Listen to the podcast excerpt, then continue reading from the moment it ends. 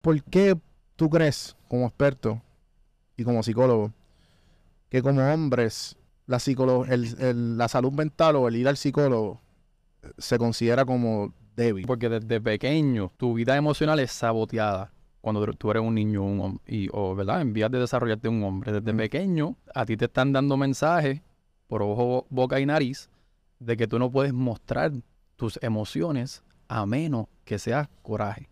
No hay ese permiso de mostrar eso porque entonces si lo muestras, ¿qué tú eres? Un llorón, una nena, un maricón, no tienes cojones. Los hombres no lloran. Después editan esas palabras.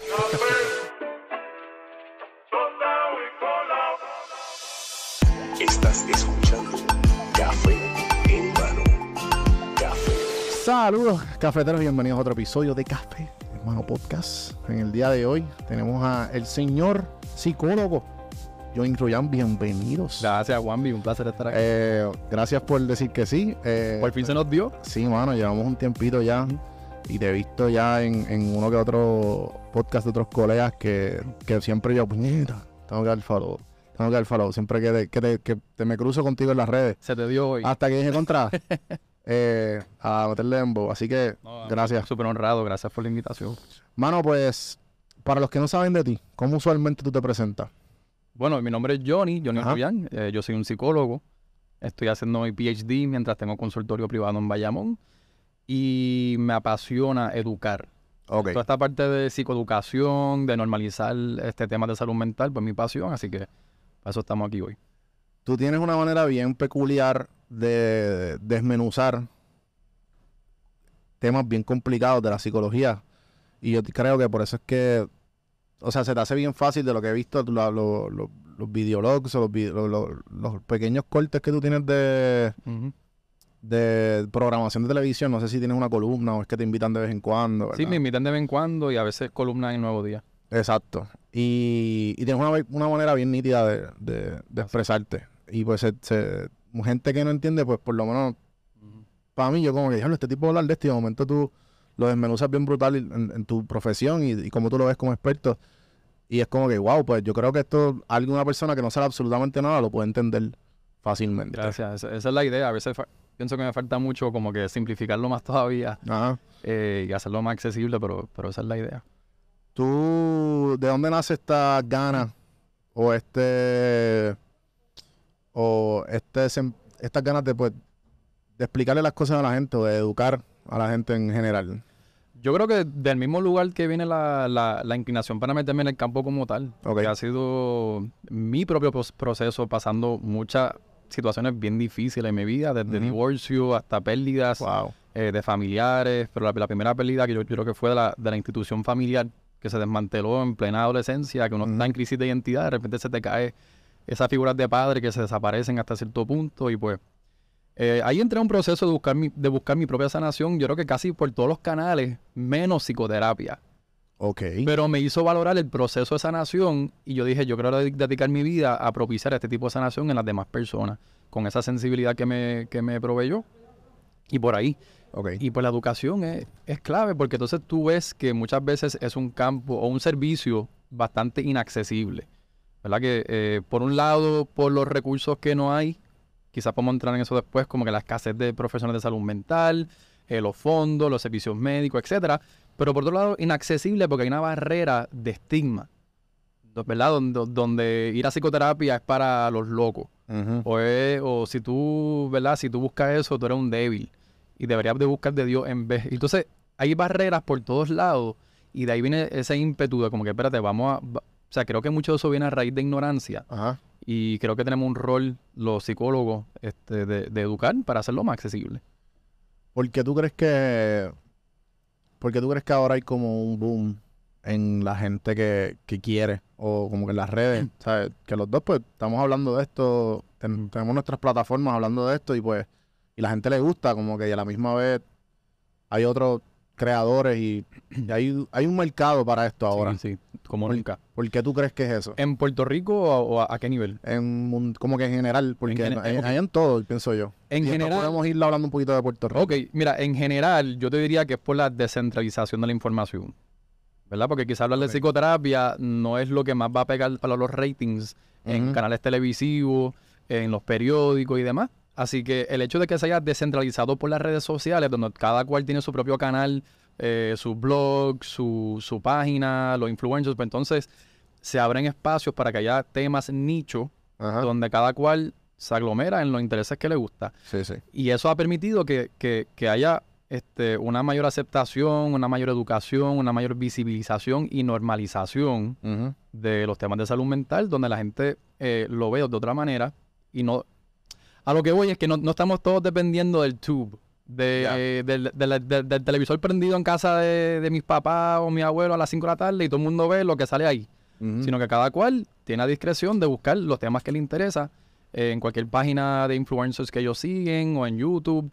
Y esa descentralización ha permitido que estos temas afloren, se normalicen, se hablen sin miedo, este, que cada cual pueda compartir su opinión. Ya. Yo creo que eso es grande. Y le añades a eso en el contexto de Puerto Rico. Que hemos estado básicamente en modo sobrevivencia desde el 2017, Desde María. desde María. Ajá. Muchos desde antes, pero definitivamente desde 2017 han habido una serie de crisis que han afectado a cada residente de la isla. En igual o menor Trauma. Trauma. traumante, o sea, la definición de trauma es haber vivido una experiencia que atenta contra tu vida o que tú percibes que atenta contra tu vida. Y aquí desde el 2017 estamos viviendo terremotos, estamos viendo huracán María, pandemia, desestabilización económica total que a veces atenta contra la misma vida. El homi- los homicidios y feminicidios a plena luz del día. O sea que realmente hay una serie de eventos traumáticos o posiblemente traumáticos que se están viviendo a diario por los últimos cinco años. Y eso yo creo que ha puesto de relieve la necesidad que tenemos como humanos, que no somos tan quizás robustos o, o invencibles como pensábamos, sino que somos seres humanos vulnerables que necesitan, al igual que hacen sus chequeos médicos cada año, pues también necesitamos atender nuestra salud mental con igual rigurosidad y, y- y prioridad. Antes de pues, irnos un poquito más a, a ciertas cosas que pues que me gustaría hablar. Mencionaste ahorita que pues para ir un poquito más en tu trayectoria y, y cómo llegaste aquí, pues mencionaste que trataste todos los tramos para mejorar después que hubo esa, se estabilizó tu familia, lo- las figuras paternales y toda esta cuestión que me identifico porque me pasó lo Sí. mismo. Eh, ¿Qué fue, sabes, cómo, cómo fue ese proceso de que tú dijiste contra, ya no hay más ninguna otra, lo único que queda es terapia? tú sabes, ¿cuál, cuál fue ese aha moment de como, como contra ya? It's enough. Mano, yo- mi primera cita de psicoterapia fue creo que a los 12 años, en pleno divorcio, que mi, mi mamá nos llevó a mi hermano y yo juntos. Yo creo que hasta nos fuimos temprano de la cita. Yo estaba con una cara de apestado toda la cita. y yo creo que es que yo no hice clic con esa psicóloga. Ya. Y que tal vez tenía mis ideas de lo que era psicoterapia, de que me iban a cambiar mi forma de ser y que... El punto es que, para bien o para mal, yo creo que para bien, eso me empujó a buscar esas otras alternativas que te mencioné, que son desde salir todos los fines de semana a buscar ríos y montañas por la isla y conectar con la tierra, conocerme en, uno- en unos niveles que yo no conocía antes, que nadie me enseñó.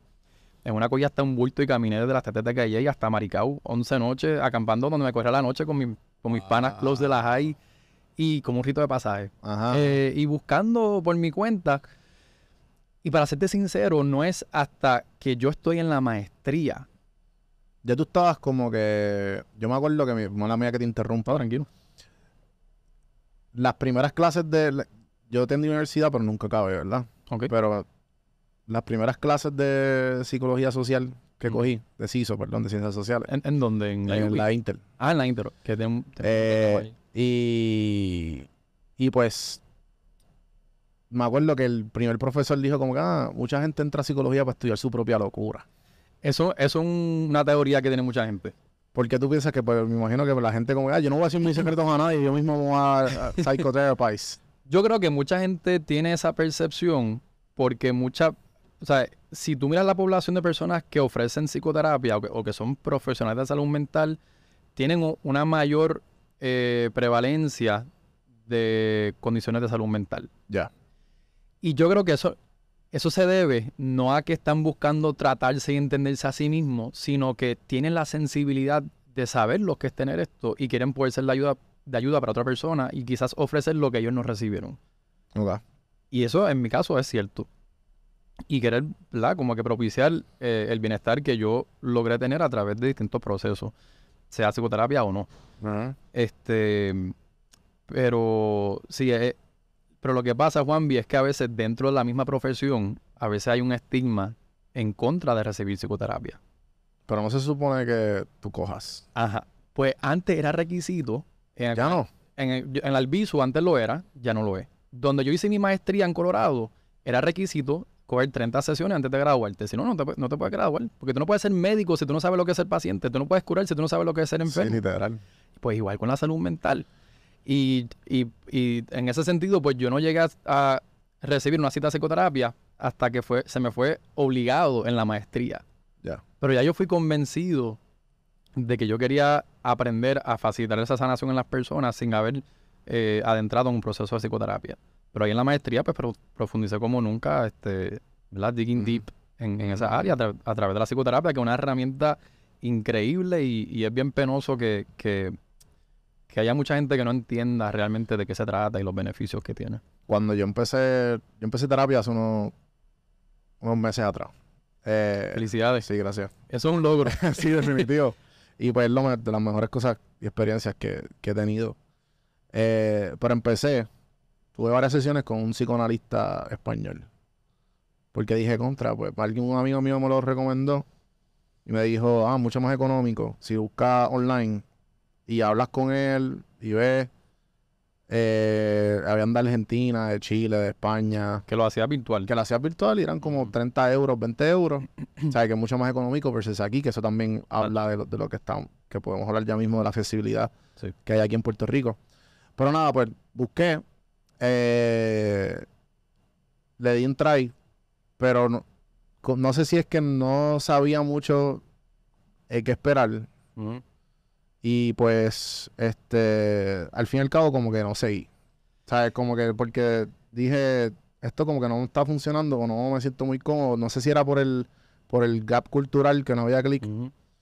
Pero al fin y al cabo terminé con una, con, con una psicóloga de acá Que no era psicoanálisis. que no era psicoanálisis. Porque psicoterapeuta y psicoanálisis, por eso. o psicoanalista y psicoterapeuta son Es bien mutuamente heavy. excluyentes, no, Porque dicen, no son la misma categoría. ok, entonces, ahora que, que te conté mi experiencia y pues quería darle un poquito de contexto a la gente. que Ahora yo estoy en psicología regular. Pero no estoy en psicoanálisis. Y también una amiga mía eh, me comentó como que "Ah, yo creo que tú deberías empezar más en psicología porque porque creo que te puede, con, con- ¿sabes? Porque ya me conoce, whatever, creo que te puede ver más versus psicoanálisis, que psicoanálisis es más, es como que mucho más trabajo. La cual no entendí porque ya está en, ese, en eso, pero Mm. ah, por, eso te estoy preguntando y por eso estás aquí. Para ilustrarnos. Sobre que la diferencia entre... La diferencia, la podemos, podemos empezar con las diferencias entre psico- psicoterapia y psicología. Y, psicoterapia. eh, y, por qué, y por qué tú dices que hay mucho de, mucha desinformación de la psicoterapia. Ok. Pues mira, eh, la diferencia entre psicoanálisis o un psicoanalista y un psicoterapista Ajá. es que psicoanálisis se, se fundamenta principalmente en un modelo que es el que desarrolla Freud, ¿verdad? Que es el psicoanálisis. Que luego otros autores como Lacan, entre otros, ¿verdad? Otros psicólogos y autores, pues lo han desarrollado. Y el énfasis es en el inconsciente, ¿verdad? Y un poco a poco a través del proceso psicoterapéutico hacer consciente aquello que está inconsciente.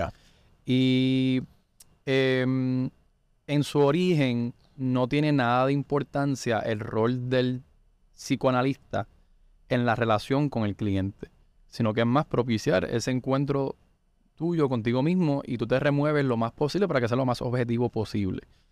Eh, esa es una de las grandes diferencias entre el psicoanálisis y la psicoterapia. Sí, por eso es que el psicoanálisis, el psicoanalista está detrás de la persona. Sí, que ni- que ni se es que está el diván. Claro, para no distraerte de tu propio inconsciente y tu propia exploración de, de tu, de tu impulso, este, lo que llaman las pulsiones inconscientes, eh, ese drive for pleasure, el pleasure principle, el, el principio del placer es bien grande en el psicoanálisis, de ahí viene todas las teorías que han escuchado de la, de la sexualidad, de que desde pequeño, cómo tú manejas con esas pulsiones sexuales con relación a tus padres, pues define la estructura de tu psiquis y a lo largo de la vida, pues tú estás buscando resolver esos conflictos y de ahí viene la, la patología psicológica y por ende, al entender eso, puedes tratar y sanarlo. Claro. Y, y ni siquiera te, te acuestas en el diván, que es como ese sofá donde tú miras para el techo, no miras al psicoterapeuta para que no te distraiga y, y te, y te envuelva en tu inconsciente. ¿verdad? Un proceso eh, marcadamente distinta a la psicoterapia convencional que se conoce hoy día y que se ha evidenciado eh, contundentemente con la ciencia.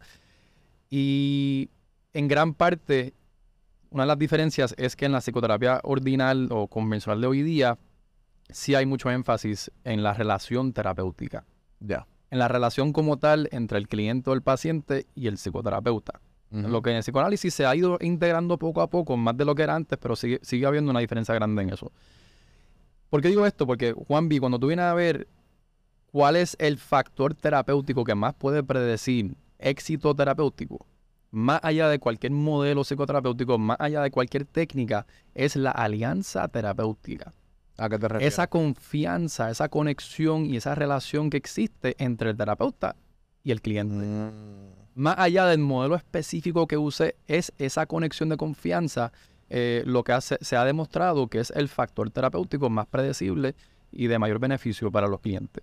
Eh, así que eso es una diferencia bastante grande y también que la psicoterapia pues incluye muchos modelos que se puede escoger cualquiera de ellas, se pueden mezclar de forma como tailor-made a la medida para el cliente dependiendo de su- su- sintomatología particular y todo basado en ciencia. Mientras que el psicoanálisis es un poco más limitado a un solo modelo y que no ha tenido la misma este, efectividad en, en- bajo la lúpula científica de mostrar su efecto, ¿verdad? Su, Sí, yo estaba. Hace poco estaba leyendo How to Win Friends and Influence People. Y pues una de las. Uno de los. Dale Carnegie. Ajá, de Dale Carnegie. Y pues uno de los factores. Estaba releyéndolo. Hace años no lo leía. Pero uno de los factores para tú, pues obviamente, que te, que te, que te dice. Y usa de ejemplo era a Freud.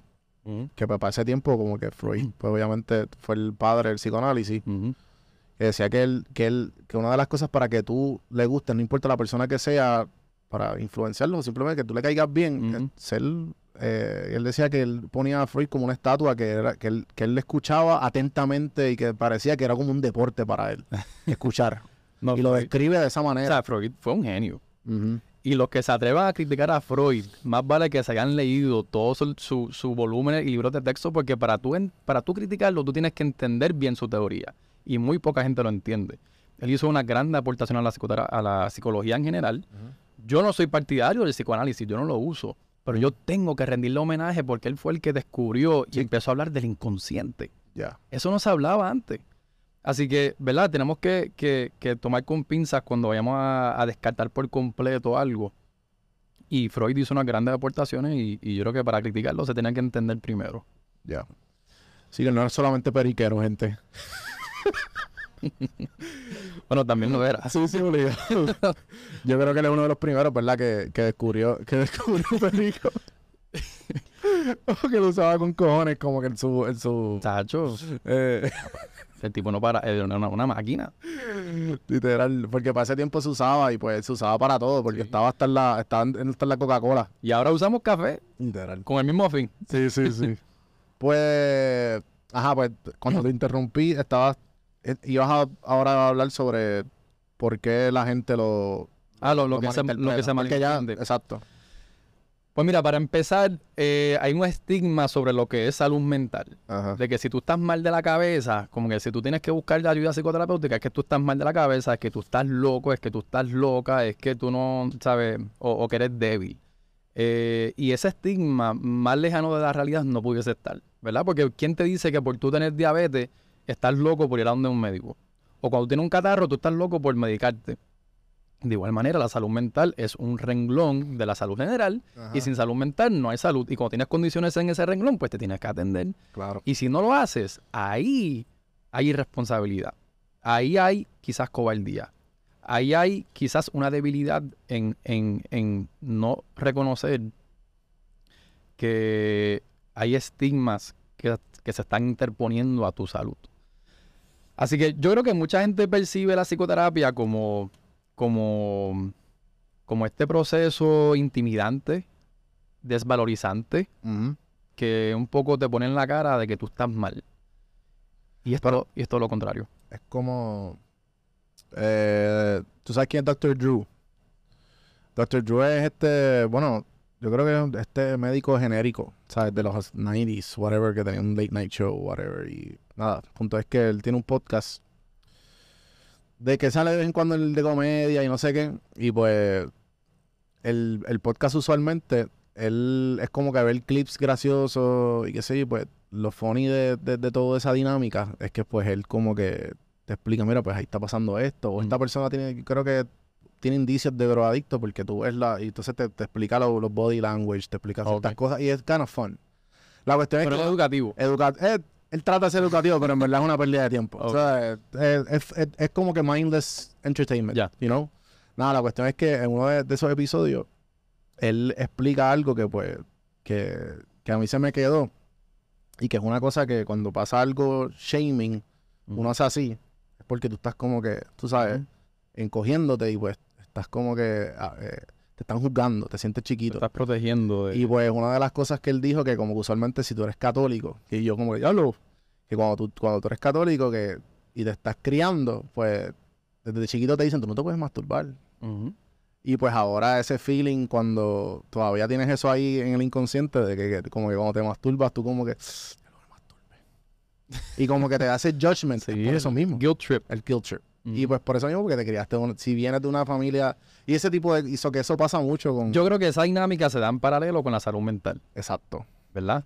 De que tú de pequeño piensas que los que van para el psicólogo eh, están mal de la cabeza, están locos.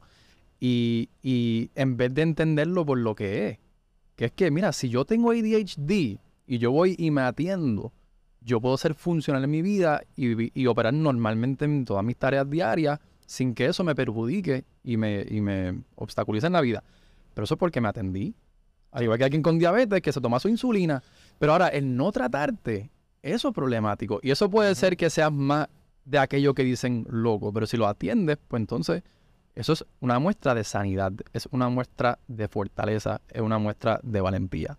Claro. Y, y en verdad, vuelvo, ahí como algo que mencionaste, creo que fue fuera, fuera del aire, que por lo menos en Puerto Rico, y tú sabrás más de esto, en Puerto Rico mucho de- criando, tú escuchas mucho como que, ah, este, crece cojones como hombre.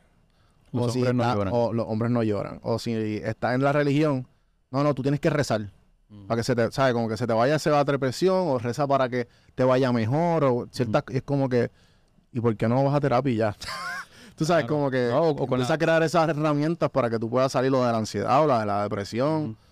Pasa lo mismo con, con el alcoholismo, con, cual- con- cualquier uso problemático de sustancias, que eso tú tienes que resolverlo con Dios. Tienes que rezar y sabes que eso puede ser una fuerza increíble, puede ser una fuente poderosísima de sanación, ¿verdad? Y aquí para nada yo quiero negar eso, pero se tiene que entender que eso si se va a hacer tiene que ir en paralelo, paralelo con un tratamiento profesional, con alguien que tú tienes cara a cara, que no está sesgado como están tus familiares y que te puedas dar feedback y coaching en el momento de una manera que tal vez la relación que tengas con tu Dios pues no te puede dar. Ajá. Porque a veces no rezas y no siempre vas a tener esos rezos devueltos de la manera que tú quieras en el momento que tú quieras.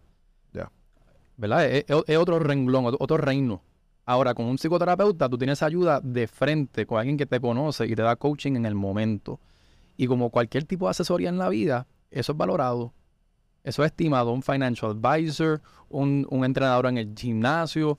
Pues, ¿por qué entonces no lo veríamos igual para el renglón más importante de nuestra salud que la salud mental? El cerebro. que si no hay salud mental no hay salud. Así que, eh, eh, así que nada, es, es que ese tema de la religión, por ahí no podemos ir, Pero no, no. Es un no, ah, sí, sí, por, por favor. o la masculinidad, porque ahí, ahí me zumbaste dos temas a la vez. Sí, te, te tumbé, se zumbé dos. Pues ¿Por dónde nos vamos? A empezar por el de la masculinidad, porque eso es algo que creo que aquí mucha audiencia que me escucha es hombre. Y pues entiendo también que de los mensajes más que yo recibo es que gracias por lo que dijiste porque me hacía falta. Y pues yo trato de... Una de las grandes, ¿sabes? Uno de los empujones más grandes que yo tuve para empezar terapia fue la- el mismo podcast. Porque yo decía, yo tengo que parar de... ¿Sabes? Tengo que tomar el, la- el próximo nivel. Y es que ser la persona... ¿Sabes? Mi, mi, mi norte siempre fue ser la persona que yo no tuve a los 18 años. Y pues he tratado de mejorar. Y ese es, en mi vida yo siempre voy a tratar de mejorar. Tu, esa mi tu mejor versión. mejor versión siempre. Para el bien no solo tuyo, sino para los que tú impactas. Correcto. So, vuelvo. ¿Por qué, no, ¿Por qué tú crees, como experto y como psicólogo, que como hombres eh, la, psicolo- el- el- la salud mental o el ir al psicólogo eh, se considera como débil o que no o que no tiene fuerza o que tú puedes solo o que tu papá hace 20 50 años atrás o tu bisabuelo, tu tatarabuelo, tú sabes por dónde voy. Sí. ¿Y por qué tú crees que es eso? Mano, porque desde pequeño tu vida emocional es saboteada cuando tú- eres un niño un y, o, ¿verdad? En vías de desarrollarte un hombre. Desde Mm. pequeño a ti te están dando mensajes por ojo, boca y nariz de que tú no puedes mostrar tus emociones a menos que sea coraje o felicidad. ¿Verdad? Pero, pero, pero esas emociones que son de angustia, esas emociones difíciles, desde cuando las cosas no nos van bien, cuando tenemos un mal día, cuando estamos tristes, no hay ese permiso de mostrar eso, porque entonces si lo muestras, ¿qué tú eres? Un llorón, una nena, un maricón, no tienes Mm. cojones. Los hombres no lloran. Después editan esas palabras. pero, pero, pero, pero, pero es la realidad. Sí, Entonces hay, hay una supresión, una represión de la vida emocional en los niños desde pequeños que yo considero que es hasta una violencia interna hacia aquello que es disque femenino, que son esas cualidades de ser vulnerable emocionalmente, de, de pedir ayuda, de recibir ayuda, todas esas cosas que le relegamos únicamente a las niñas y a las mujeres. Pues mira, nosotros también como, como niños y como hombres nos, nos pertenecen. ¿Por qué? Porque somos humanos. Y es humano tú necesitar, necesitar ayuda en los momentos. Es humano cometer un error y tener que pedir perdón. Es humano sentirte triste y sentirte agobiado y cualquier sentimiento de angustia que no sea coraje. Pero ¿qué pasa? Que la única que se permite es el coraje.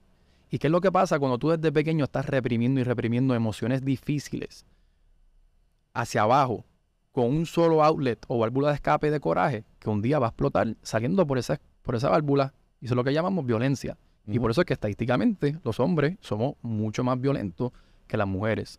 En homicidios son creo que 9 de cada 10 eh, víctimas y victimarios.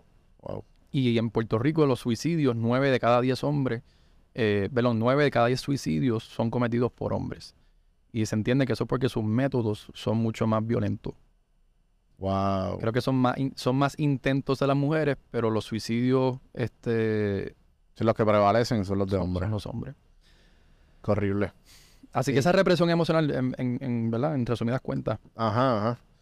Entonces, cuando que tú en mi contenido, yo trato siempre de como que, obviamente yo no soy experto, pero trato pues como que de, de lo que quiero compartirles de estas cosas de que, a mí me da cringe. de que la bur- Esa palabra experto me da cringe.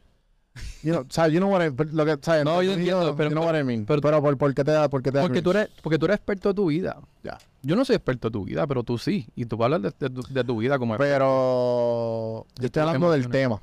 Ok. O sea, tú eres experto en el tema. Yo no.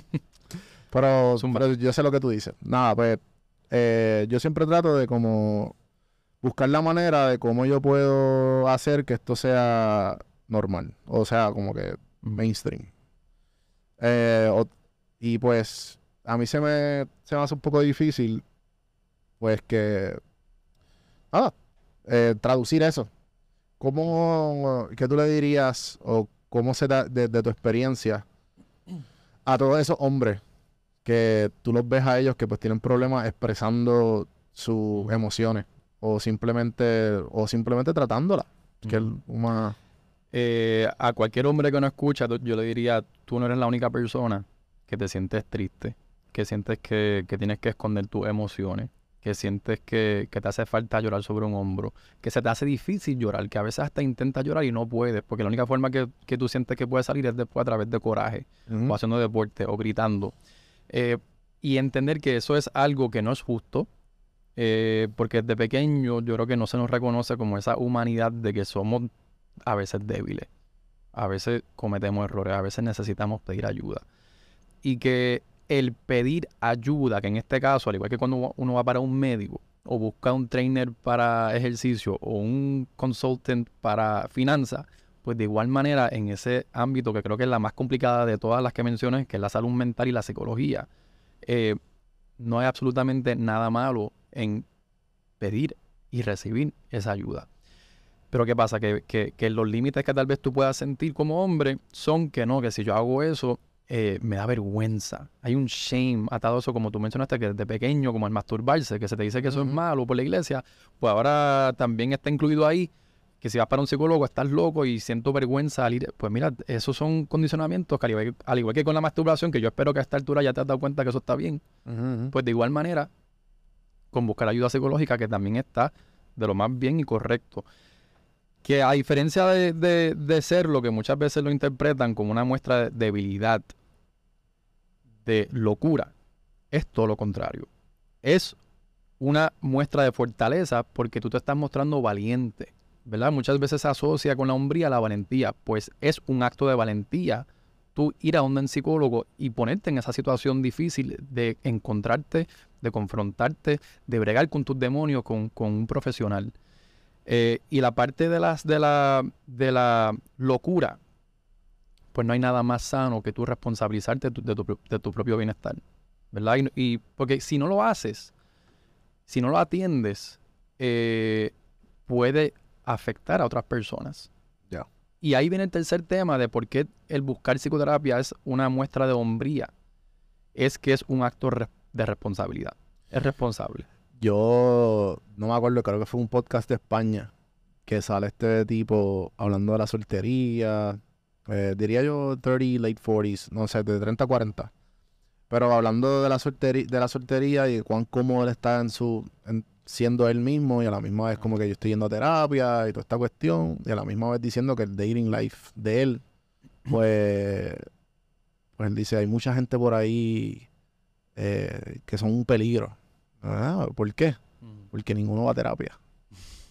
¿Qué tú, qué tú piensas de eso? lo, primero que se me, se me ocurre son las mujeres que, que yo he escuchado hoy día que dicen, no, no, no, no, si, si el hombre no va a psicoterapia, eso es red flag. De- descartado inmediatamente. Y ¿sabes qué? Yo se los aplaudo. Sí, sí. Porque yo, yo creo que, yo creo que considerando que todo hombre desde niño está siendo criado en ese ambiente donde no se te, no se te permite mostrar tus emociones o comunicarlas, pieza clave para una relación saludable de pareja, pues es importante que nos atendamos para, para un poco desafiar eso y tener una vida emocional más saludable. Y ahí entra la parte de la responsabilidad. Pero también yo pienso que por no generalizar tanto, yo son ch- chicas, no me he olvidado de ustedes. por si acaso estoy hablando de las mujeres. hay, hay mujeres también que tampoco lo, lo ponen como prioridad. Pero para ponerlo un poco más genérico, y el público que nos escucha de Puerto Rico, que hay que volvemos a lo que, lo que estábamos hablando fuera del aire y lo que mencionamos más o menos por encimita de la accesibilidad a la psicología. Y pues empezar antes de, de hablar un poco sobre eso, eh, ¿cómo tú lo que, lo que acabas de mencionar para lo, la, los, el advice, el consejo que das para los hombres?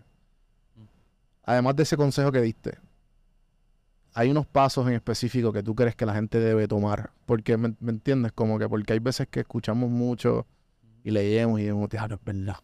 Y entonces lo dejamos ahí en el, en el like o en el o lo guardamos para después. Como que voy, a ponder este quote y este clip y voy a, "Hmm, este podcast estuvo bien bueno. Y tú te sientes como que, diablo, no perdí mi tiempo porque escuché eso y aprendí algo. ¿Qué, qué, qué Sí, pasos? pero como dicen por ahí, de- muchas veces lo que pasa es que de lo dicho a lo hecho hay un gran trecho. Ok. ¿verdad? Que yo puedo, dar- yo puedo poner todos los stories bien woke y sabios, este, ¿verdad? En mi Instagram puedo este, ver los mejores podcasts, tener todo el knowledge, pero a la hora de la verdad, en la aplicación, este, podemos colgarnos. Ahí, exacto. Y yo creo que no hay mejor maestro en ese sentido que lo que llaman el aprendizaje interpersonal, o sea, que la escuela de tus relaciones. Y que se abra el, que se abra el canal de confianza y de comunicación donde se puedan dar feedback, donde tú estás tanto receptivo para escuchar el feedback de qué impacto tú causas en la persona, como también para tú ofrecerlo como algo de ayuda y constructivo en vez de una, un señalamiento crítica o ataque. Ese tipo de, de- de- de apertura y confianza para realmente cada cual conocerse a más profundidad a través de la relación y cómo cada cual se percibe, esa es la mejor escuela que hay. Y tú no tienes que ir a psicoterapia eh, para tener ese beneficio. Y yo creo que es más pertinente aún cuando es, los servicios de salud mental son tan inaccesibles como son ahora mismo, que tenemos que nosotros ampararnos de todo lo que sí tenemos a nuestro alcance, que por un lado, sí, el self-help de las redes sociales, pero más que eso, la escuela de, nuestras relaciones. Que, que en cada relación eso es un mundo de, de- de- potencial para des- autodescubrimiento y de sanación de muchos patrones que tal vez vienen desde antes. Y fíjate que lo que, ¿te acuerdas lo, que- lo que dije que era lo más efectivo dentro de la relación psicoterapéutica? Sí, sí. La relación como tal. Lo que pasa es que en psicoterapia es como es- esos beneficios de retroalimentación y comunicación y, y confianza y apertura de las relaciones ordinarias, pero donde el profesional, uno, es profesional y está capacitado por años de estudio para, para hacer este ti- tipo de procesos y es totalmente orientado one way a tu beneficio. Tú no le debes nada al psicólogo, sino que es todo orientado a tu bienestar. Yo creo que cuando la gente lo empieza a ver de esa manera, es como que, wow, why didn't I start this earlier? O sea, esto es, Literal. es- es un win-win, ¿me entiendes? Eh, yo cuando empiezo la terapia es como que me dicen, ah, no, este es tu espacio, acuérdate de eso. Y yo, damn. este Y no, es mi estamos y, no estamos, y no estamos acostumbrados a eso. No, no, no. Siempre hay como que un miedo. Fíjate que, que incluso cuando uno se desahoga, ¿no te ha pasado, Juanmi, que tú te Sí, estás el- desahogando Venting. y tú sientes que, "Yache, de- déjame no abacorar a esta persona? O como que dice algo y después te callas para ver cómo ellos reaccionan, a ver, a ver si te dan luz verde para seguir desahogándote. O simplemente te callas porque no quieres abrumar a las personas. Pues imagínate un espacio donde la idea es que tú saques todo para afuera. Que todo el enfoque es en buscar resolver las cosas que tú quieres resolver a tu paso, de la manera que tú quieres. Eh, mano, es, una mina de oro, de verdad. Yo se lo recomiendo a cualquier persona y tú no tienes que tener una condición de salud mental para beneficiarte del proceso psicoterapéutico. Algo que a mí se me ha hecho bien difícil. Desde que, como quien dice, como quien dice, me ha ido bien en este, en, en este ámbito de, de- de salud mental y de, y de como que tratar de, ser, dejar un granito positivo en todo el contenido que yo hago y que me que dije contra. Pues ahora toda la decisión que tome y todo, todo lo que hable voy a tratar de que, de que sea en ese norte. Y lo has hecho. Eh, gracias, hermano. Y pues. Lo que tú haces hace mucha falta, especialmente porque eres hombre. Y por eso es que muchos hombres te lo agradecen, porque es como de contra alguien que, que como que quizás sienten que le das permiso A también eh, sentir las cosas que, que sienten, a Ajá. expresar las cosas que expresan. Así que de verdad te felicito porque hace mucha falta. Gracias, brother. Eh, de eso, de eso, de eso, tra- eso tratamos. Y, y pues, nada, la cuestión es que he tratado y una de las cosas que recibí, un feedback que recibí hace mucho tiempo, no me acuerdo dónde fue, es que yo hablo como blanquito privilegiado. pues, pues somos dos. Por eso. Y a la misma vez, eso va con la accesibilidad. Porque yo me puedo Claro. sentar aquí y tú también, con tu título y, y todo lo que has logrado, que, mira, no, pues vamos a terapia. Y Ujú. pues, y pagamos, No, y no para médicos. Y pues, Lamentablemente no están. y pues son cosas que yo no, yo no sé. Yo no estoy en el esto porque pues a la misma vez tengo una que otra amistad que vienen de abajo, que son de ese ámbito, que, ¿me entiendes? So, que tú... Vamos por paso. Porque sé que Sí, no, sé mucho para abarcar. Pues, el- Pero, lo- pero por, por ahí, gusta por dónde vamos. pues, por ahí, pues... Gente que no tiene nada de privilegio. Absolutamente nada de privilegio. Que no tiene ya acceso. automáticamente... Yo tuve... eh, yo, yo hice un proyecto en el caserío. Un podcast eh, junto a Benny Benny. Llegué a ir a muchos caseríos. Muchas entrevistas eh, de los raperos, raperos bien grandes, wha- whatever. El punto es que muchas, una de las cosas que se me quedó es que no me acuerdo qué rapero fue que Benny le estaba diciendo y le decía, es que si tú te crías aquí, tú estás criándote en una jungla. Y si tú quieres salir para el frente, tú tienes que salir de esta jungla y seguir para donde ti. Entonces, eso a mí se me quedó. Como que yo dije, contra, yo no sé absoluto, ¿sabes? Yo Claro. estoy bien enanejado de, de este tema y de esta, de esta clase totalmente De esa realidad. de esa realidad. So, ¿qué me puedes decir sobre toda esta gente que, que no tiene esa accesibilidad y a la misma vez, a lo mejor el ambiente no es el mejor?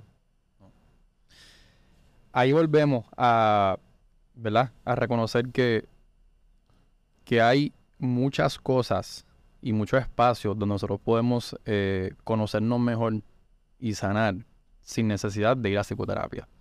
Y, que esto es más pertinente que nunca en un contexto donde cada vez más hay mayor demanda de servicios psicoterapéuticos y menos oferta de profesionales y son costosos. Y ahí viene el tema de, de uno tener destrezas eh, interpersonales y sacarle el mayor provecho a esas relaciones que uno tiene existentes. Pero eso también requiere de, de una, ¿sabes? Tú tienes que ser educado desde un principio en, en, en, cómo manejar conflicto adecuadamente, en cómo regular tus propias emociones, en cómo tomar decisiones adecuadamente. Y no, no tenemos garantía de que en el hogar de cada persona, no importa de dónde tú vengas, realmente no tenemos garantía de que eso se te esté enseñando. So, en cuanto a solución, yo tengo una idea de algo a largo plazo a nivel sistémico, pero yo no creo que tu pregunta va por ahí. Tu pregunta va, más bien de hoy por hoy, ¿sabes? ¿Cómo, cómo alguien que viene del barrio, que no tiene acceso a tal vez... también clase, clase baja, clase media, clase media baja y clase media alta, porque los de clase media alta también a lo mejor están fending con un salario de 35 mil a 50 mil, que eso no da para nada, pero a la misma vez mucha, esa es la realidad de mucha gente. Y a lo mejor, y, y si el plan no te cubre la, la, cita, son 100 pesos por cita, de 100 a 120 por, por terapia. Es que por esta misma razón que tú me estás explicando, hay, hay muchas personas que, nunca en su vida han ido a una cita de psicoterapia o han cogido un solo crédito de, de, cursos de psicología y saben mucho más que, yo, que alguien con doctorado, que alguien que ha ido a 100 citas de psicoterapia sobre los principios de la salud mental, cómo mantener su salud mental, cómo automotivarse, cómo enfrentar la adversidad, mucho más que cualquiera de esas personas. Eh, y eso se llama la escuela de la vida. Y yo en este tema, yo, yo lo que tengo que decir es que, mano, nunca subestimemos eh, esa realidad de que, de que nadie es más, ¿verdad? Por tener el título, por haber ido mucho psicoterapia. Hay alguien que puede, como te dije, ir a 100, a citas y, y, y, al lado de, alguien que nunca ha ido, eh, está enfermo en comparación con alguien que tiene una, una sanidad mental y viene de una, o una experiencia bien difícil porque ¿verdad? es cierto que, que muchas veces por más duro que es la experiencia pues te empuja a encontrar lo mejor de ti. Em, y a mí me frustra que, que eso tenga que ser así donde muchas veces ese proceso se da de forma bien solitaria sin el apoyo que tal vez se merece tener en ese momento. Y por esa razón pues yo creo que es importante hablar sobre la accesibilidad de servicios de salud mental en Puerto Rico, donde actualmente hay como un psicólogo o psicoterapeuta para cada 400 personas en la isla con trastorno de salud mental. Eh, si viene a ver, eso es por cada este, 1.600 habitantes. Y en cuanto a mm, eh, psiquiatras, hay un psiquiatra por cada 16.000, creo que son. No, por cada 12.000 habitantes. Que eso se traduce a un psiquiatra en Puerto Rico, que son como, son como 250 psiquiatras activamente ejerciendo en Puerto Rico. Eso se traduce a un psiquiatra por cada eh, 12.000. A ver si tengo este número bien, espérate. Un psiquiatra por cada 12.000 personas con trastorno de salud mental. Y, y, el psicólogo, uno por cada 400 con, con trastorno. Así que, ¿verdad? Hay una crisis eh, de accesibilidad. Y por otro lado, estamos viendo que en Puerto Rico hay 44 áreas que se denominan por el gobierno federal como Health Professional Shortage Areas, áreas de escasez de profesionales de salud mental. Y para cualificar como una de esas regiones, que son 44, quiere decir que no hay ni un profesional de salud mental por cada 6.000 habitantes, o el tiempo de transportación es demasiado largo para que sean accesibles, o se vive bajo niveles federales de pobreza. Así que son 44 regiones en Puerto Rico que están bajo esas condiciones. Sabemos que hay 12 municipios que, están en crisis en, cuanto a la, escasez de, psicólogos, psiquiatras. Y esto se está dando en un momento donde hay más demanda que nunca. Te estoy hablando, Juanvi, de que las llamadas a la línea Paz, ¿conoces lo que es la, la línea Paz? Es este hotline. es un hotline 24-7 del gobierno gratuito de servicios de intervención de crisis, consejería y psicología. Ok. ¿Verdad? Este, y ellos registran la cantidad de números que reciben de manejo de crisis por año. El promedio entre 2014 y 2019 fueron 34 mil y pico en promedio. Para el 2020 para acá, ese número ha sextuplicado. O sea, ha aumentado seis veces de lo que era antes. Perdóname, era, 50 y- era 54 mil por año y del 2019 para acá aumentó a 310 mil por año en promedio. Que eso es como un termómetro de, de- cómo la necesidad eh, ha aumentado más que nunca.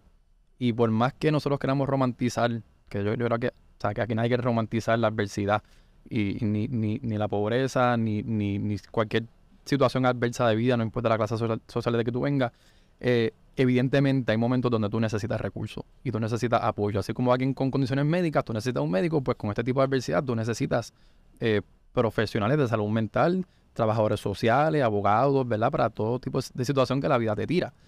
Y estamos viendo una crisis donde no, no damos abasto. No damos abasto los psicólogos, los psiquiatras para atender una demanda que en Puerto Rico nunca se ha visto. Cada día más hay fuga de médicos y profesionales para Estados Unidos. Así que en ese sentido, si te fijas, este tipo de podcast se vuelve más necesario que nunca Damn. donde se pueden dar, her- la- la- las personas necesitan herramientas. Y, y uno puede aprender herramientas a través de escuchar podcasts, a través de seguir influencers, a través de ver las, no- las noticias, que a veces también los psicólogos aparecen en, en las no- en las noticias. Eh, más que nunca necesitamos esa educación accesible a todo el mundo, pero con soluciones, con herramientas.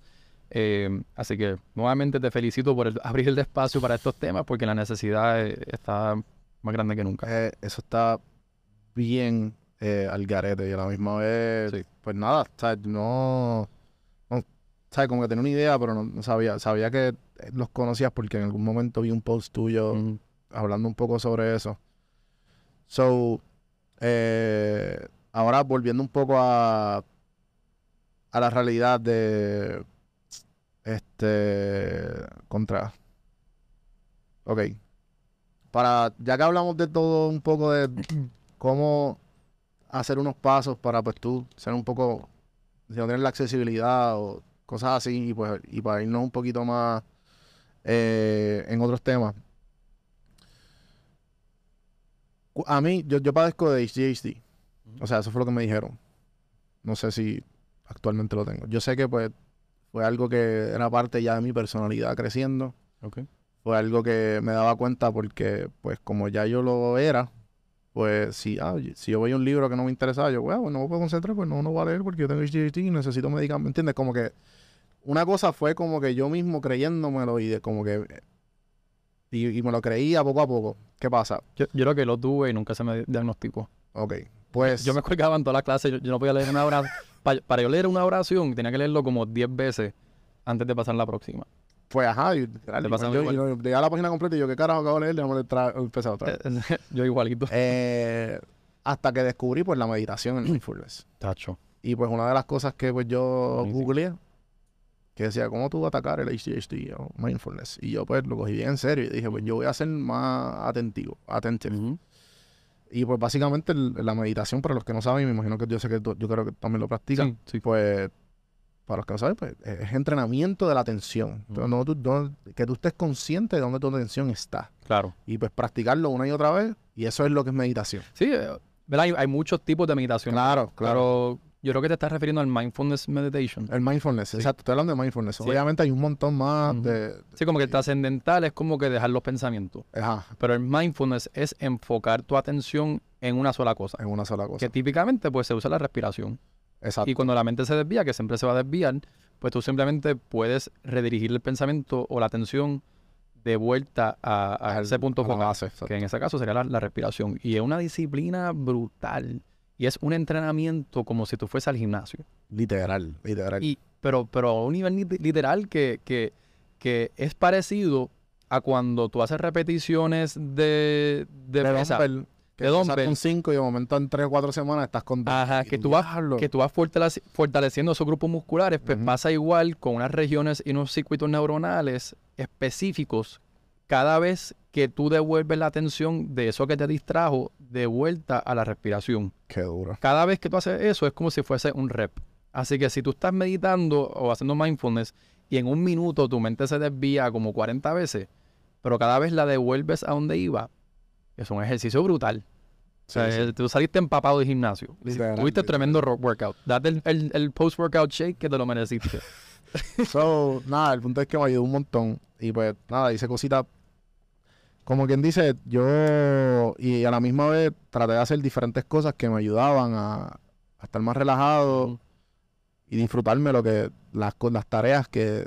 para poder acabarlas. Y de, y de, y de, y de coger una, una tarea, a dejarla ahí y no volverla a hacer, que todavía lo hago, pero lo hago menos. Y te aumentó la calidad de vida, Juan. 100%. Entonces, de eso que estamos hablando cuando decimos que, que ¿sabes? El fallo está en no atenderte eh, con un psicoterapeuta o no atenderte con, con herramientas como esta, que tal vez uno no tiene acceso a psicoterapia, pero hay muchas herramientas y hoy en día toda esa información está accesible. 100%. Y Yo aprendí en un YouTube video gratis y poquito a poco, pues obviamente, pues hice todo lo posible. Después eh, compré el app que decía, pues, pues son dos, dos pesos a la semana, un peso a la semana. So, lo compré el anual, que eran como 70 pesos. Y lo usaba todos los días, mano. Y yo, llevo como seis mil y pico de minutos meditados. Y como cinco, cinco- casi cinco años metiéndole. Y, So, y, y fíjate que ahí, trae, ahí estás trayendo el tema de, de la inversión, porque quizá no tienes psicoterapeuta, pero tú estás invirtiendo en un app. claro, ¿Y en cuántas cosas nosotros invertimos sin pensarlo? literal. Cuando esta inversión puede ser de las más provechosas en la vida porque es una inversión que, va, que los beneficios se van a reflejar en casi cada área de tu vida. E- esa es la parte fundamental de la salud mental que quizás a veces no se comprende bien, que la inversión de tiempo o cualquier dinero que, que- que esté involucrado, lo- los dividendos, Es todo una... Es una manera de ver, es un, ¿sabes? Cuando tú dices, diablo, eso es lo que vale la sesión. No, cabrón, ¿y cuánto tú gastaste en un jangueo en dos días? En dos días se te van 100, 150 pesos. que muchas O sea, veces... que se- una vez al mes que tú hagas eso, mano. y cuando viene a ver, muchas veces ese jangueo, el propósito es que sea como tu terapia. Sí, literal. Sí, o que ahí está, ahí está escapando. eh, escapando. Pero te, te dura quizás ahorita, después te levantas con resacas Sí, literal. de psicoterapia, ¿no? Ese no es mi pasado por los últimos par de años. Eh, no, pero eh, poquito a poco estamos mejorando y estamos yendo a terapia poco a poco. Eh, ya lo que voy con esto de que empecé con lo de HDHD, con lo que he mejorado y mindfulness y esta cuestión, es que una amiga que estudia, una amiga mía que estudia eh, psicología, eh, que actually es súper bien, bien conocida en las redes, este, la M de Mónica, Mónica, le tengo mucho cariño. Eh, cuando ya estaba empezando y los dos también, qué sé yo, pues yo me acuerdo que ella una vez me dijo, Juanvi, el un problema bien grande es que, que la gente se, como que se, se acopla a lo que te diagnostican. como Ah, que ya. esta es mi personalidad. Ya. Y este soy yo. Si yo soy ansioso, yo voy a ser ansioso y no puedo hacer eso. Si, los vuelos, te, por ejemplo, si, lo, si, si tienes ansiedad en el vuelo, y pues el vuelo, pues ya tú por forever vas a ser ansioso y tú más nun- como el, el dicho este, you can't teach a, an old dog new tricks. Ajá. Es como que ya, yo soy eso. Tú estás hablando de como cuando se usa para... Obviamente no estoy hablando de gente que es un poco crítica, ¿tú entiendes? Como que gente No, hay- hay de bipolar, todo, hay de todo. pero, Pero hay, gente de- hay casos donde tal vez como que se usa la condición para, para delegar su responsabilidad, exacto, eso mismo. que también lo hemos visto en astrología, que son temas que ir después. Entonces Pero- como que, ah, no, este, yo soy, yo soy tal, yo soy tal signo zodiacal. No, cabrón, tú eres un pendejo. Eso es lo que tú eres. Lo, lo dijo Walter Mercado. Shout out a Trophy Watts. Sí, sí, Tropi Watt que le quedó, cabrón. Mira, pero ese tema de los, de los diagnósticos y cómo la gente se puede definir por su diagnóstico, yo creo que un- una pendiente resbaladiza es un campo minado, hay que tener mucho cuidado. Yo creo, ¿verdad? Estoy convencido, sinceramente pienso que eh, no nos debemos de identificar. Es porque tú y yo somos nuestro- tal signo, tú y yo somos tal signo y por eso estamos hablando de esto. Que yo soy acuario, que tú eres. Acuario también. ¿Ves? Te lo dije. Te lo dije, estos acuarios siempre hablando, hablando de los... Pero ajá, ajá, sigue, sigue hablando. No, no, que, que, que ¿sabes? Debemos, yo, yo siento que debemos de cuidarnos de no, y no permitir que nuestro diagnóstico nos, identi- no, no, nos O no definirnos por nuestro diagnóstico. De igual manera que no nos, de- no nos debemos de definir por nuestro pasado o por nuestro signo zodiacal. ¿Verdad? Porque en, en casa, en mucho de, hay, hay muchos riesgos. Uno de ellos, pues tú puedes eh, delegar tu responsabilidad. En otra, te puedes autosabotear y limitar a lo que es tu verdadero potencial. Hoy mismo hablaba con un cliente que le estaba este, básicamente compartiendo mi impresión diagnóstica de que tiene el trastorno limítrofe de personalidad. ¿Qué El, significa el eso? Borderline Personality Disorder. Es un trastorno de personalidad que se define o se marca ¿verdad? Eh, se define por una marcada tendencia de inestabilidad en distintas áreas de su vida, desde las relaciones interpersonales, la impulsividad, conductas de riesgo, el afecto, em, y, y muchas veces viene a raíz de una profunda desconfianza en las personas. Ya. Y pues mucha inestabilidad a raíz de eso. Y es, es bastante serio ese- ese- esa condición, pero, pero tiene mucho remedio. Por ejemplo, el, el DBT, el Dialectical Behavioral Therapy, eh, el, el- ¿verdad? La, la terapia por excelencia para trabajar y manejar eso y controlarlo, controlarlo para que no afecte tu vida tanto. Y, y desde ese punto de vista, eh, para que eso sea de beneficio para ti y tú puedas superar y estar eh, un poco en control de esa condición, como hacemos con condiciones médicas, eh, pues es importante reconocer que esa condición no te define, que tú eres más que esa condición. Y yo creo que esa es la parte clave, ¿no? Con los diagnósticos, pues sí, por un lado vamos a desestigmatizarlo, vamos a normalizarlo como cualquier condición de salud física, como diabetes, Sí, como, por un lado, pero pero- tengo la presión alta, déjame hacer un poquito de cardio y comer medio más Claro. limpio y ya. tienes, tienes que aceptarlo y confrontarlo y, y nombrarlo y atenderte. Por un lado eso, pero por otro lado, que esa condición no sea lo que te define. Y que tu identidad ahora es como una etiqueta en la cabeza, ADD o autismo o alcoholismo, sino que yo soy Johnny y si fuera el caso, pues, eh, y, y tengo eh, autismo o, o padezco de alcoholismo o padezco de ADHD, pero yo no soy este, un ADD, yo no soy autista, yo no soy alcohólico. Y muchas veces, inconscientemente con el lenguaje, tildamos a las personas por su etiqueta. Versus tú eres Juanvi y tienes la condición de ADHD que lo estás trabajando y manejando. Versus tú eres una persona ADHD. Eh, ese riesgo de definir a las personas por sus condiciones pueden tener todo este tipo de repercusión, quizás de baja autoestima, de shame, de limitarte a- a- a- al mundito de ese diagnóstico cuando realmente somos más que eso. Y por otro lado, puede como que hacernos delegar la responsabilidad, como ahora para todo tengo este, este escudo de que por ansiedad o depresión, pues entonces no soy capaz de otras cosas. Cuando a veces es cierto, pero en otros momentos quizás no lo es. Así que hay, por eso digo que es un slippery slope. Yo, cuando descubrí Freud y le, leí su, no me acuerdo cuál fue la, el, el que es de religión, de- el malestar de la sociedad y Ah, sí, cultura. sí, Ese sí. fue el primer libro que yo leí. El malestar de la cultura creo que es que se llama. Ese mismo. Se jodió mi laptop. eh, nada, la cuestión es que fue early se- 17, 18 años. Uno de mis denso gran- para esa edad. De- uno de mis grandes amigos, 6, 5 años mayor que yo, ya lleva un par de años psicólogo, pues, pues como que Te introdujo a eso. introdujo a eso. Yo obviamente, yo estoy seguro, yo no me acuerdo mucho de esto, pero fue mi introducción de como que, párate, la psicología tiene que ver mucho en esto, eso que mi mindset importa. ¿Qué pasa? Y ya para esta edad yo era medio, medio telquito y medio que me las creía todas, o sea, eh, 18, 17 años, tú sabes, de que, de que cabrón, yo sé cómo el mundo funciona, eh, mámate un bicho. Eh, y como que yo era de los que entraba en décimo a, a porfiar a la maestra de religión. Maestra, yo soy ateo, ¿sabes? Y como que, ah, llegó Juan Víctor, ¿sabes? Es that kind of kid. Oh, I know, I, I was there. Entonces, la cuestión es que uno de los libros que yo me crucé también en este desarrollo de, de, de- de autoayuda, Ujú. porque de, tú- uno aprend- aprendí bastante en estos libros. Uno de los de, de estos libros que tiene que ver mucho con esto de los signos zodiacales y esta pendeja, Ya sabía que no íbamos por es ahí. el libro, cabrón, de mal- del fucking secret. Ah, Que la wow. gente jura, cabrón, Sí. que eso es si, es, si no es Dios, es The Secret. Ah. No, porque es que es The Secret. Tú pones un vision board y eso es lo que yo voy a hacer. Y yo como que, sí, porque está bien tú visualizar y verlo.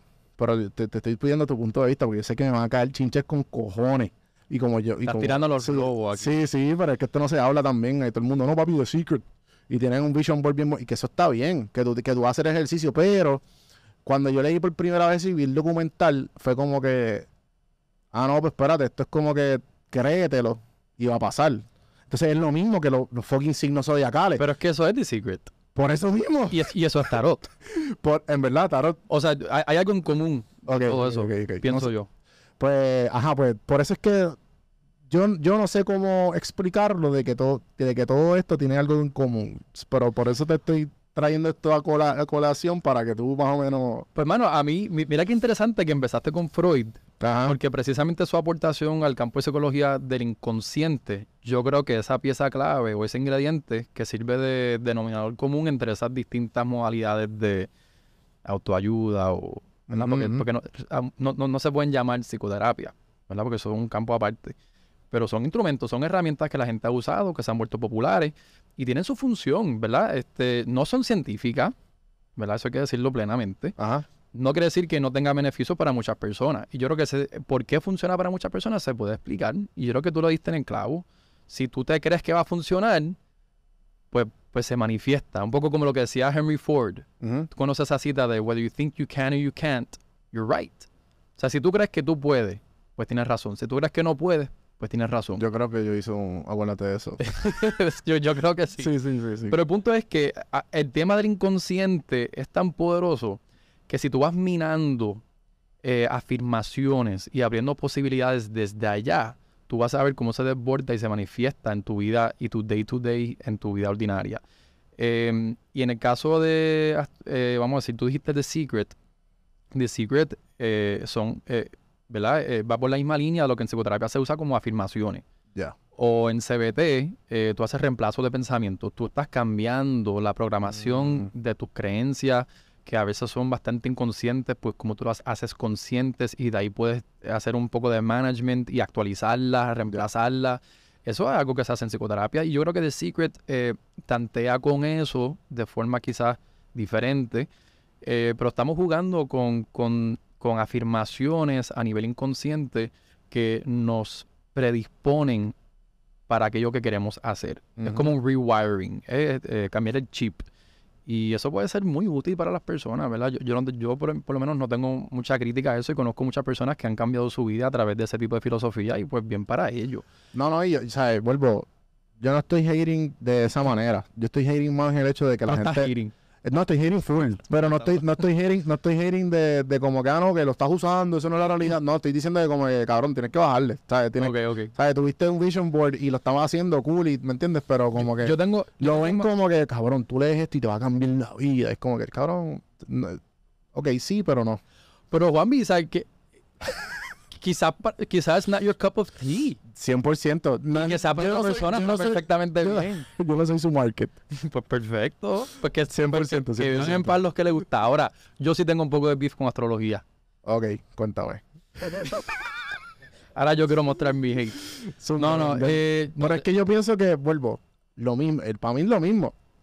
Porque, aunque, espérate, no, por eso, déjame, déjame aca- acabar Sí, yo lo- el punto, cómo los conecto con The Secret, porque The Secret tiene lo positivo de lo que tú acabas de decir. Que pues si eres una persona que estás en un ambiente completamente negativo y de momento tú, espérate, esto es posible, yo puedo, yo puedo pensar diferente, yo puedo desear cosas que no son reachable y en algún momento pues yo me lo puedo creer y Claro. porque si es una persona que nunca en la vida haya tenido ese, esa cosa positiva o, o ese pensamiento, Sí, pues. es, es mindset. Ajá. Es 100% mindset. So, pero la astrología, pues cuéntame tú. Porque, pues, ajá. tú Pues, pues mira, yo veo.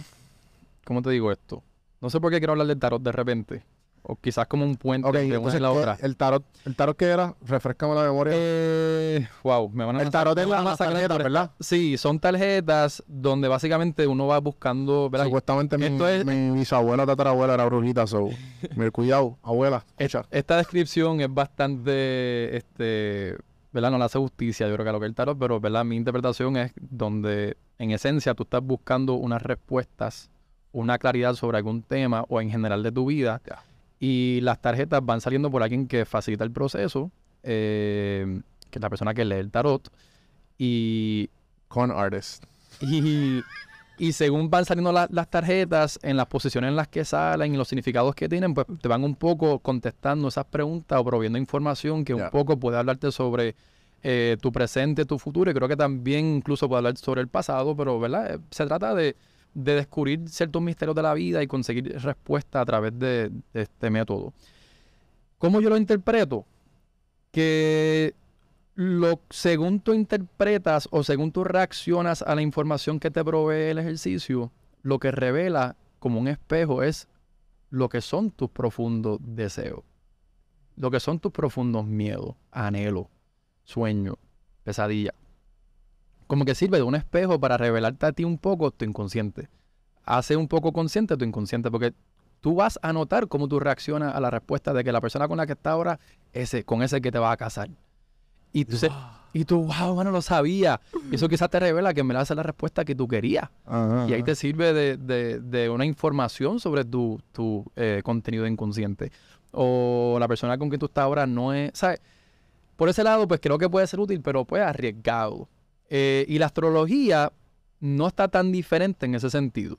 ¿verdad? Y de hecho, yo estudié astrología por varios años. En mis años de bachillerato, yo, le- Un astrólogo convertido.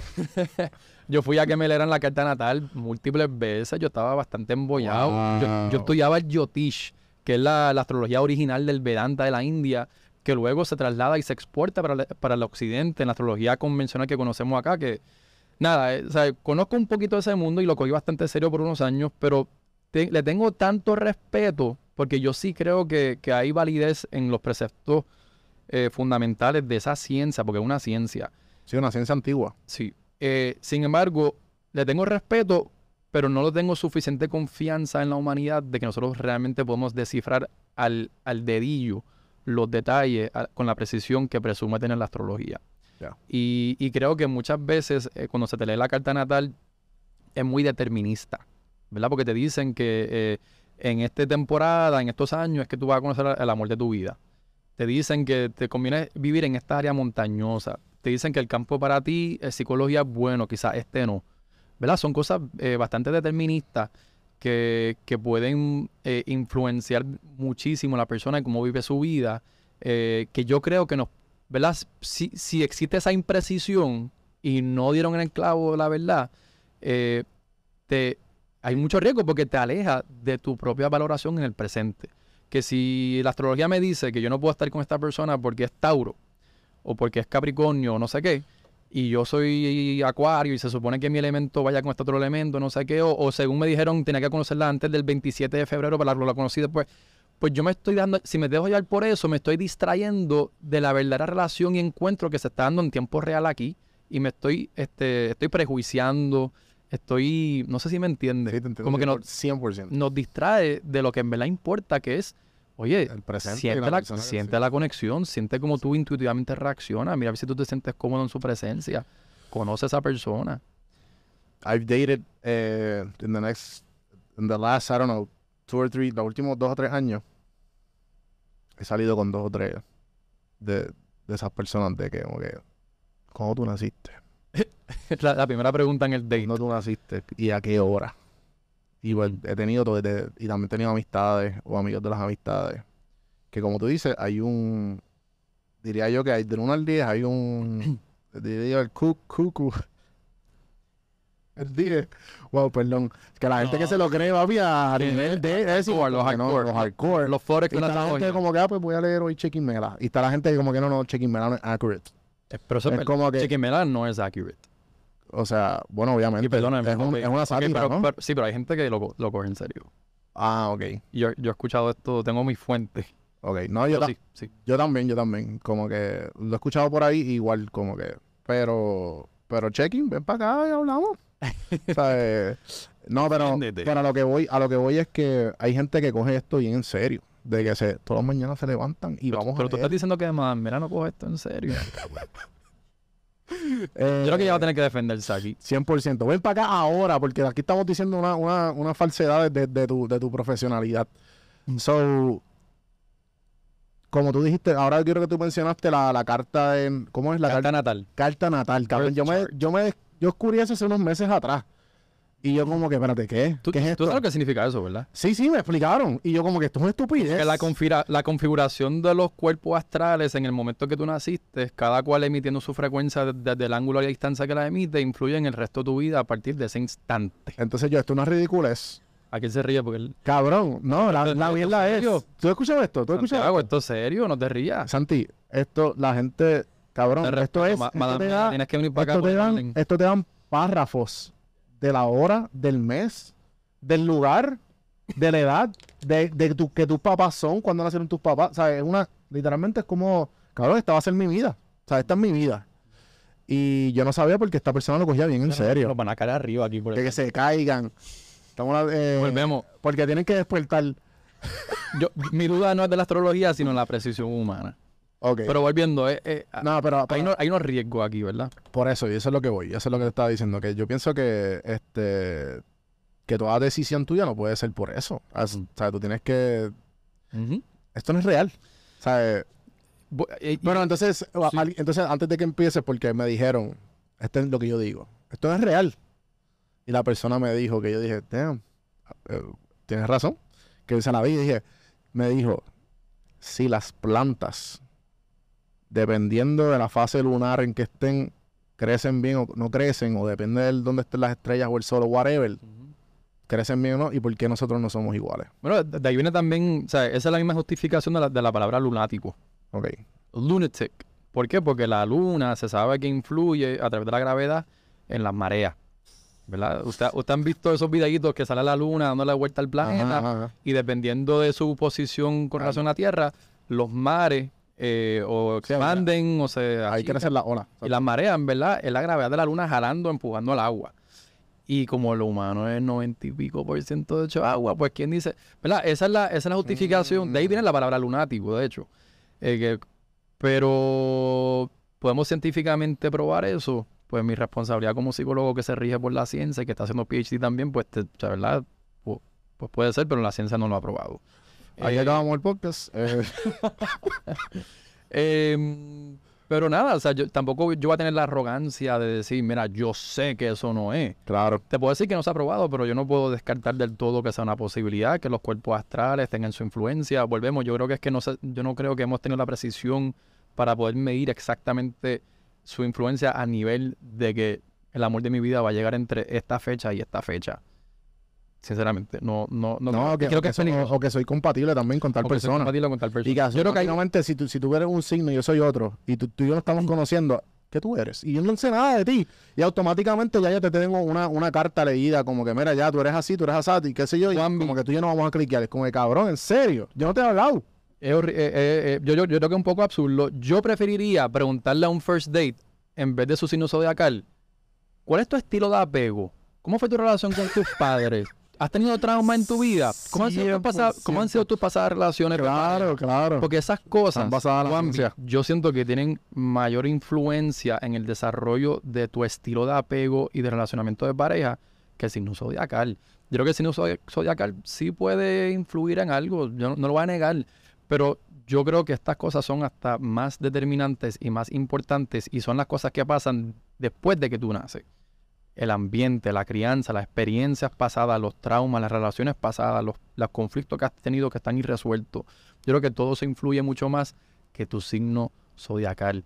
Y creo, creo que si vamos a darle tanta atención a perfiles de zodiacos, pues, pues por lo menos démosle igual énfasis a esto otro que sabemos. Y la ciencia también lo apoya, eh, que, que son influyentes. Y no hay que ser científico ni psicólogo para saber que alguien que ha tenido malas experiencias en su pasado o con sus padres o con pasadas relaciones, esas cargas irresueltas se transfieren a la relación actual.